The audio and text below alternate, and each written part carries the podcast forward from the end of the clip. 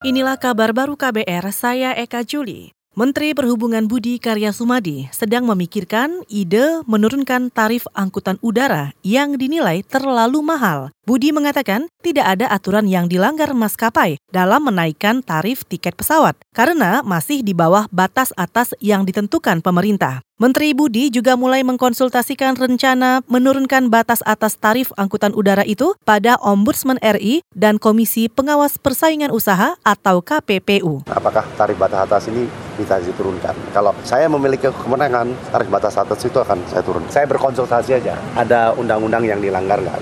Saya belum firm. Kalau dilihat dengan kecenderungan masyarakat membutuhkan itu, saya rasanya mempunyai kewenangan itu ya. Logiknya gini ya, tarif batas atas itu sudah tiga tahun tidak berubah. Kalau tiga tahun nggak berubah, kok tiba-tiba saya turunin. Menteri Perhubungan Budi Karya Sumadi juga mengungkapkan keraguannya merevisi peraturan menteri tentang formulasi penghitungan tarif angkutan udara karena ketentuan batas atas tak pernah diubah sejak tiga tahun lalu. Budi mengusahakan cara lain dengan meminta Kementerian BUMN menurunkan tarif tiket pesawat Garuda Indonesia. Menurut Budi, jika Garuda Indonesia menurunkan tarif tiketnya, maskapai lain juga akan mengikuti.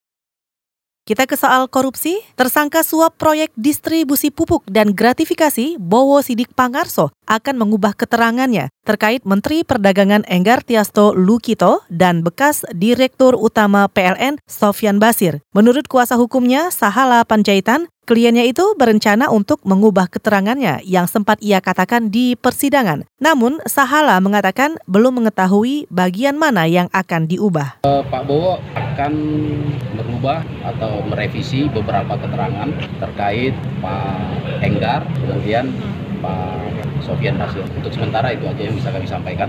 Yang direvisi itu revisi apa? aja Pak? Karena itu belum terjadi, kami belum bisa uh, memberitahukannya. Belum terjadi perubahan, sehingga kami akan menunggu proses perubahan itu baru kami akan memberitahukan. Sahala Panjaitan, kuasa hukum Bowo Sidik mengatakan tidak ada tekanan terkait perubahan laporan itu. Menurutnya, laporan kliennya kemarin hanya salah komunikasi dan akan memperbaiki. Sebelumnya, Menteri Perdagangan Enggar Tiasto Lukita membantah memberikan uang 2 miliar rupiah kepada anggota DPR RI Bowo Sidik Pangarso, tersangka dugaan suap distribusi pupuk. Enggar beralasan berasal dari partai yang berbeda, meski Kementerian Perdagangan bermitra dengan Komisi 6 DPR RI, tempat Bowo menjadi anggota legislatif.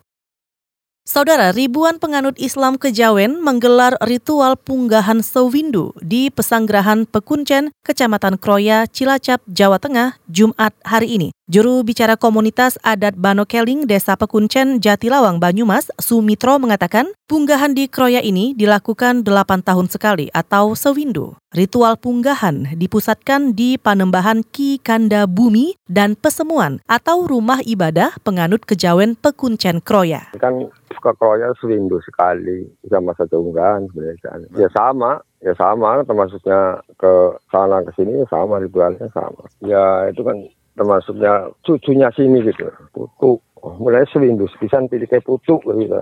Ke kanda bumi. Ya, sama harinya Jumat kemudian itu acaranya sama kan seperti itu. Tidak ada bedanya karena itu. Juru bicara komunitas adat Banokeling Desa Pekuncen Kecamatan Jatilawang Banyumas Sumitro juga mengungkapkan dalam punggahan di Pekuncen Kroya tidak semua anak putu di Banyumas dan Cilacap hadir dalam punggahan sewindu sekali ini, anak putu dari komunitas adat Bano Keling menggelar ritual dimulai Jumat ini dan akan berakhir Sabtu esok.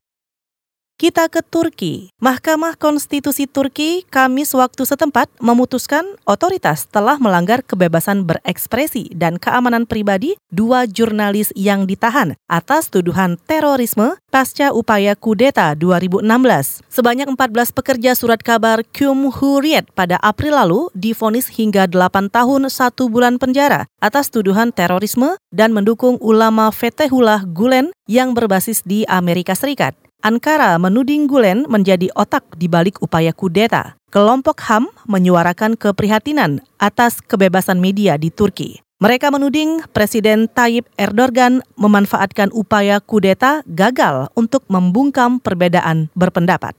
Saudara demikian kabar baru, saya Eka Juli.